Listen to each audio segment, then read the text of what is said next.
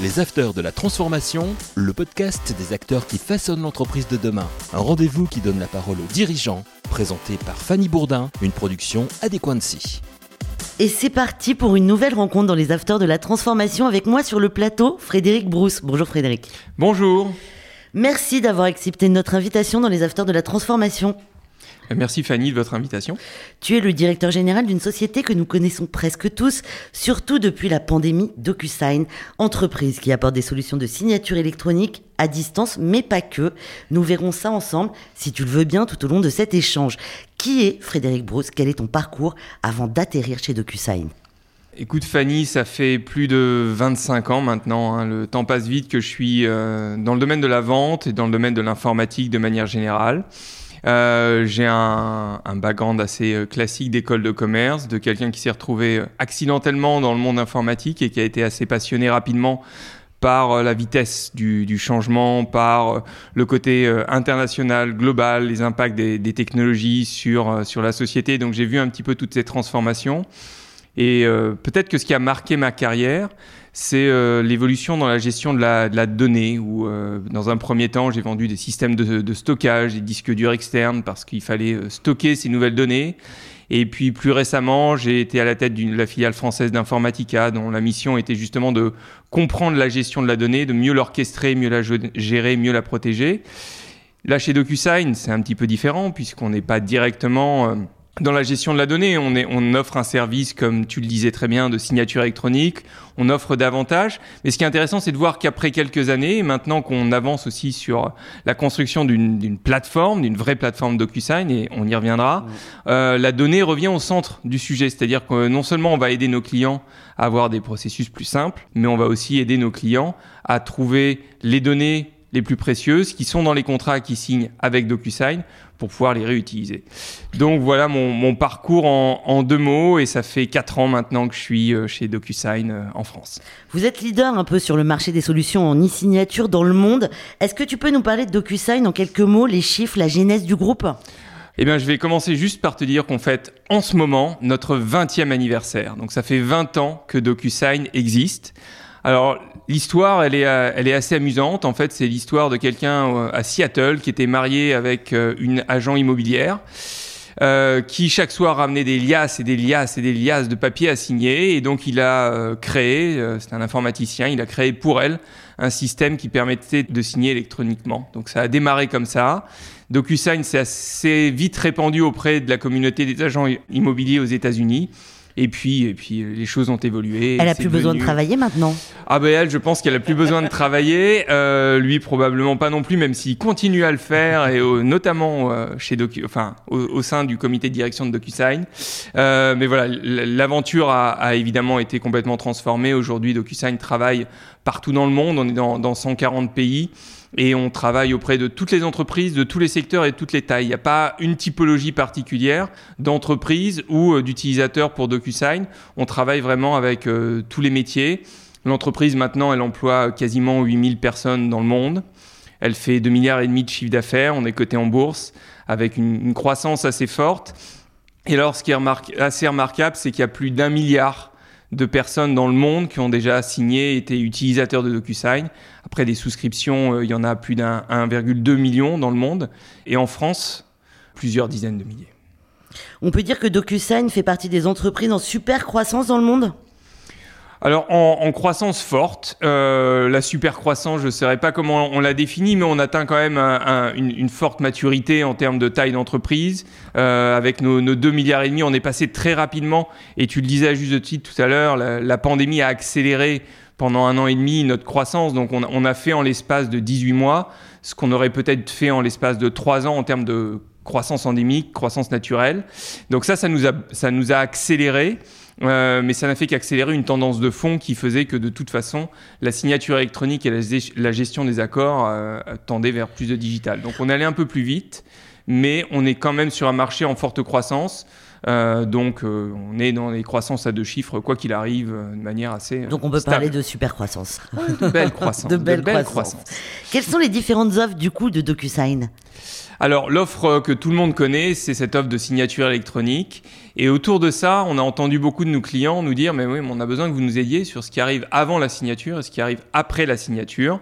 Donc, on a créé une plateforme qui permet de créer un document, générer un document, générer un template, générer un contrat, de le négocier de manière complètement digitale, de le passer en signature, ça évidemment, et après de pouvoir euh, l'intégrer directement dans le système d'information et le gérer dans la durée, là avec un certain nombre euh, aujourd'hui d'algorithmes d'intelligence artificielle qui permettent de revenir a posteriori sur un contrat et de trouver dedans les informations qu'on cherche, d'évaluer les risques, d'évaluer les opportunités qui sont dans les contrats.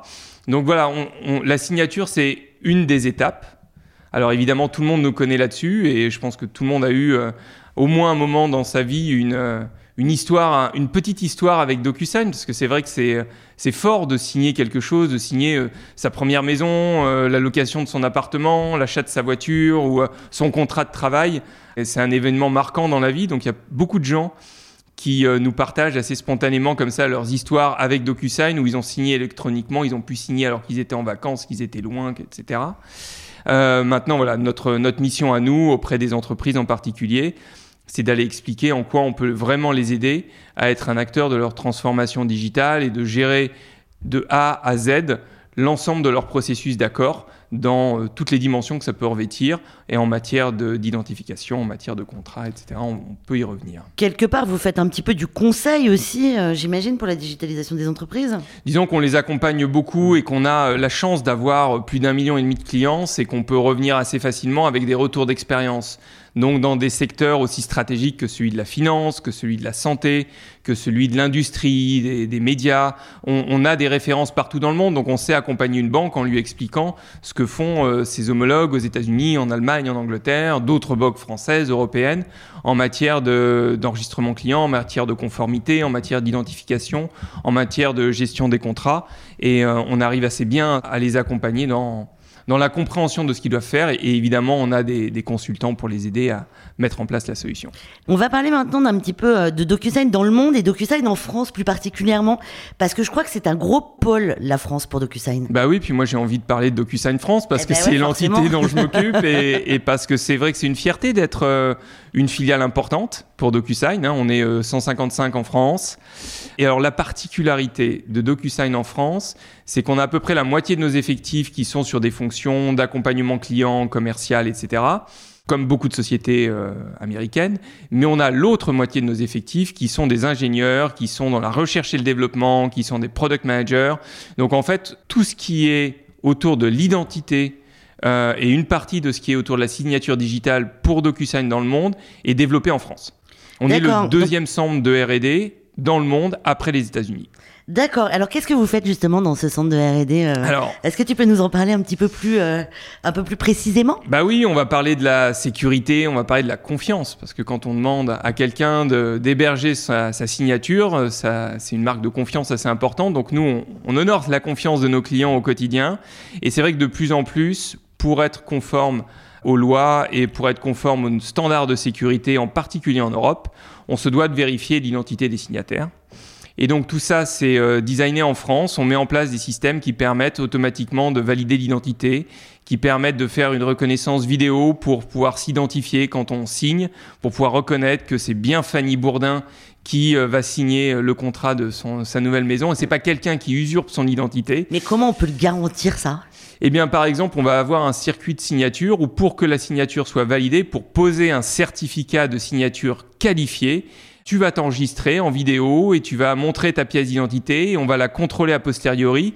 Et ensuite, une fois qu'on aura l'assurance doublée évidemment d'une vérification avec euh, SMS par exemple, qu'on aura l'assurance que c'est bien toi, eh bien on apposera ce certificat et ça, ça donnera à ton contrat une valeur légale encore plus forte qu'une valeur papier traditionnelle. Parce que moi, je vois, par exemple, avec l'intelligence artificielle, euh, on peut transformer nos têtes, euh, on peut se faire passer pour n'importe qui. Donc là, il y a peut-être un problème qui se pose en termes de sécurité avec justement l'intelligence artificielle. Bah, l'intelligence artificielle, nous, elle va nous permettre justement d'aller beaucoup plus vite dans l'identification des, des, personnes, dans la reconnaissance. Donc nous, on l'utilise, on la met à profit. Après, la sécurité, c'est autre chose.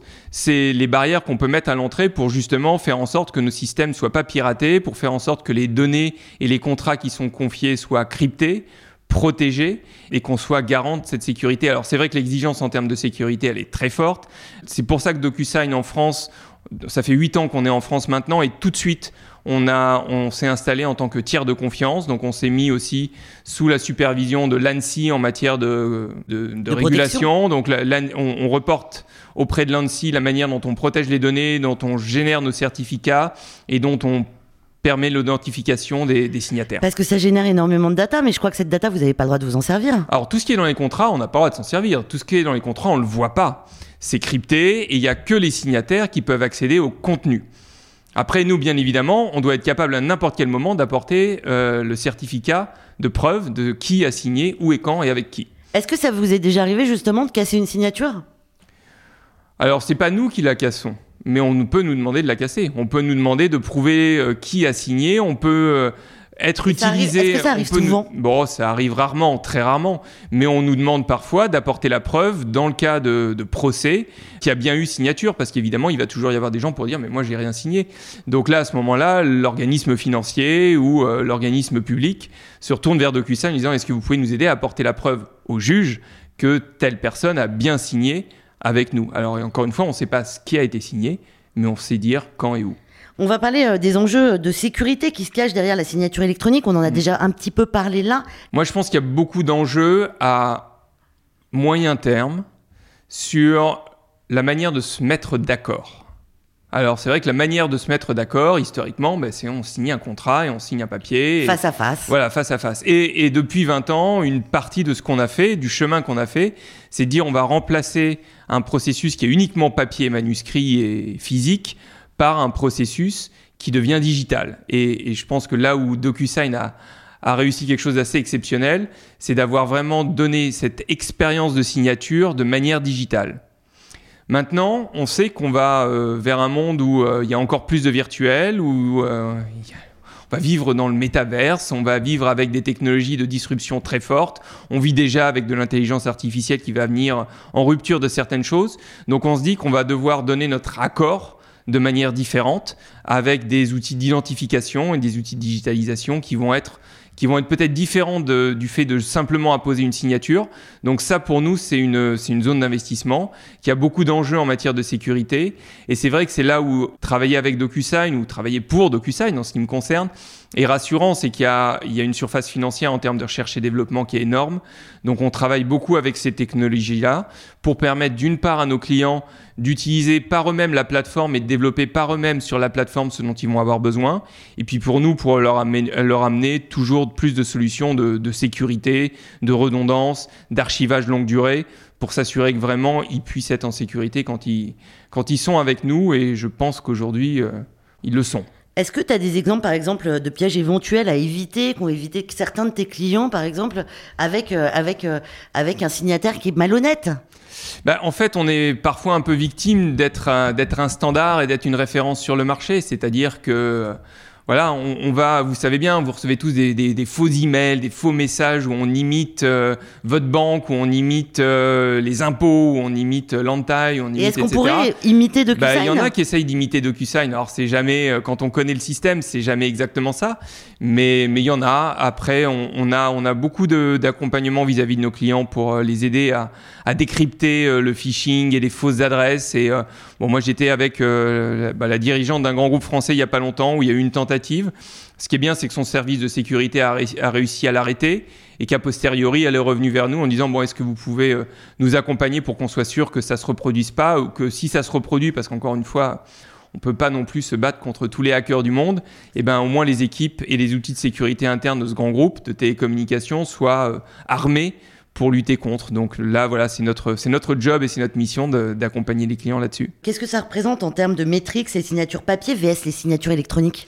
Non, c'est impossible à calculer. C'est impossible à calculer. Personne ne sait aujourd'hui dire combien il y a de, de signatures papier. Euh, ce qui est évident, c'est que bon, la signature électronique gagne du terrain.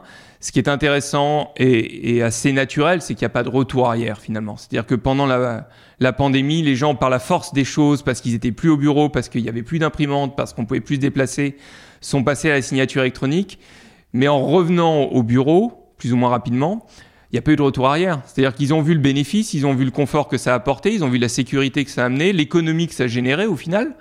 Donc pourquoi revenir en arrière? Et un bon exemple de ça, c'est euh, les notaires, les notaires en France qui étaient euh, pas les plus adeptes à la signature électronique avant et qui aujourd'hui euh, utilisent de plus en plus la signature électronique. Pour eux, c'est une facilité incroyable de travail avec leurs clients, surtout quand il y a deux, trois, quatre parties qui sont signataires, quand ils ont besoin de sécurité autour de la signature électronique. Donc c'est vrai qu'on a, on a beaucoup de, confiance de la part des, notaires en France dans les solutions de DocuSign. On en est très fiers et c'est, un bon témoignage, je trouve, euh, de cette notion de confiance et de sécurité, parce que c'est une fonction qui engage évidemment beaucoup de responsabilités vis-à-vis euh, bah, vis-à-vis de tous les citoyens et vis-à-vis de tous les usagers euh, des études notariales. Donc le fait qu'ils nous fassent confiance, pour nous, c'est important. Est-ce que c'est un marché très concurrentiel oui, c'est un marché très concurrentiel, très très atomisé en fait. Il y a, il y a beaucoup beaucoup beaucoup beaucoup d'acteurs qui euh, font de la signature, qui disent faire de la signature électronique, qui font des, des workflows digitaux de cette manière-là. Maintenant, il y a quand même plusieurs choses à avoir à l'esprit. La première, c'est que bon, il y a plusieurs niveaux de signature au sens de la réglementation européenne. Et il y a très peu d'entreprises qui vraiment font les trois niveaux de signature. C'est-à-dire C'est quoi les trois niveaux de signature? La signature simple, la signature avancée et la signature qualifiée. Et la signature qualifiée apporte euh, une validité euh, légale encore plus forte qui permet justement de retourner la charge de la preuve en cas de poursuite judiciaire. Donc il y a très peu d'entreprises qui font déjà les trois niveaux de signature. DocuSign en est un. Ensuite, il y a quasiment pas, ou peut-être que quelques sociétés qui permettent de faire de la signature et des gestions de contrats euh, dans toutes les langues. C'est-à-dire que, bon, voilà, il y a une, solution en Italie. 150 pays, c'est ça? Voilà, on a, on a 150, pays, on opère dans 45 langues. Donc c'est vrai que quand on est un grand groupe international ou même une PME qui veut aller à l'export et qu'on veut être sûr d'envoyer des documents qui soient reconnus à, Singapour, c'est mieux de parler la langue. Bah, c'est mieux d'utiliser DocuSign parce qu'au moins les gens vont avoir un point de repère, ils sont sûrs de travailler dans la langue, euh, ils vont avoir euh, des relais locaux. Enfin voilà, donc ça c'est le deuxième point. Et puis le troisième, par rapport à ce qu'on se disait tout à l'heure, c'est vrai qu'aujourd'hui les gens demandent plus que simplement de la signature électronique. Ils demandent vraiment une plateforme sur laquelle ils vont pouvoir avoir plusieurs outils, parfois signés, parfois juste identifiés, parfois signés avec euh, une signature digitale, parfois juste faire un clic. Et ils ont besoin d'avoir un fournisseur qui leur fournisse tout ça, plutôt que d'avoir un, amoncellement de, de 10 fournisseurs qui ont chacun leur solution. Donc on a ambition en tout cas de, répondre à ça. Et ça, c'est un marché qui est, qui est, naissant. Donc la concurrence, il y en a évidemment. Mais c'est vrai qu'il n'y a pas vraiment de société qui fasse ce que fait DocuSign aujourd'hui. On va parler un petit peu des talents que vous recrutez chez DocuSign France. Mhm. Euh, et comment vous les retenez, vos talents? On a de plus en plus de relations avec les écoles. Donc là, je parle pour, plus pour la partie euh, recherche et développement, la partie product développement. On attire les gens parce qu'encore une fois, on, cherche des talents en France qui sont bons sur l'intelligence artificielle, sur la sécurité, voire même on cherche des gens qui ont déjà un peu travaillé sur le quantique euh, parce que c'est la prochaine étape et puis parce que pareil en termes de failles de sécurité, un jour ou l'autre, il va falloir répondre aux, attaques quantiques et il va falloir être capable de. Euh, Alors ça, vous allez nous expliquer un petit peu plus en détail parce que euh, à quoi ça correspond une attaque quantique? Alors me, me demandez pas trop de détails techniques parce que je vais pas être la bonne personne pour vous répondre, Fanny, mais mais voilà, ça, on, a face à nous des puissances de calcul gigantesques qui viennent de l'informatique dite euh, quantique. Euh, il y a des labos qui travaillent là-dessus un petit peu partout dans le monde. Et c'est vrai que la capacité de calcul qui va être générée euh, par une informatique quantique va permettre de casser des codes, de casser des codes de crypto et de cryptage qui existent aujourd'hui. Donc, les boîtes qui euh, offrent des services de confiance comme nous doivent, vont devoir à un moment donné pouvoir garantir leurs clients qu'ils les protègent contre ce type de choses. Donc c'est pas tout de suite, mais on recrute maintenant des gens qui vont travailler peut-être dans 5 ou 10 ans sur ces technologies-là, qui vont les comprendre, qui vont les appréhender. Et je dois dire que c'est pour ça que DocuSign a souhaité maintenir aussi ce centre de R&D en France c'est qu'on estime qu'il y a vraiment des compétences et qu'il y a des centres de recherche et qu'il y a des, euh, des étudiants et des écoles en France et on est très fort sur ces secteurs-là. Qui sont très forts, qui sont très forts en mathématiques, euh, historiquement, et qui vont euh, produire un, niveau de, un niveau de compétences fort. On a un autre centre, par exemple, à Tel Aviv, qu'on a décidé de maintenir parce que là-bas, il y a des grosses compétences en matière de sécurité. Donc, DocuSign est à la taille et à l'échelle critique qui va lui permettre de dire bah, j'investis euh, sur un territoire comme la France parce qu'il y a, y a des gens qui bossent sur l'IA, il y a des gens qui bossent sur la sécurité, il y a des gens qui bossent sur la quantique. J'investis en Israël parce qu'il y a des experts en sécurité. évidemment, je continue à, recruter les, les meilleurs aux États-Unis et notamment dans la Silicon Valley. Et puis après, je dirais qu'en termes de rétention des talents, euh, parce que ça, c'est aussi un gros enjeu. Euh, bon, il y a, plusieurs dimensions, mais il y en a une qui, à mon avis, est très importante, c'est la dimension de la culture d'entreprise et la dimension humaine.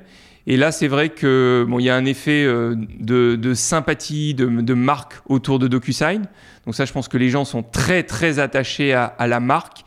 Et moi, ce que j'essaye de faire, en tout cas en France, mais euh, c'est aussi une stratégie mondiale, mais en tout cas en, France, on essaye d'avoir une culture aussi de, de, synergie entre les équipes, de faire en sorte que justement euh, les gens qui sont euh, dans les fonctions commerciales bénéficient de la présence des ingénieurs et inversement, et qu'on soit vraiment tous ensemble autour d'un certain nombre d'actions qui parfois euh, dépassent simplement le business et le travail et qu'on aille ensemble faire des actions euh, pour la planète.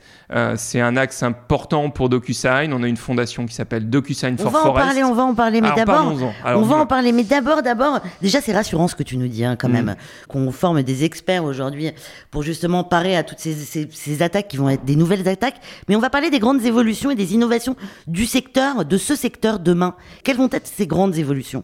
Alors l'évolution numéro un, c'est euh, la capacité avec les, algorithmes de l'intelligence artificielle à aller plus loin sur certains domaines, et j'en ai déjà cité au moins deux, la sécurité et la compréhension de ce qu'il y a dans les contrats.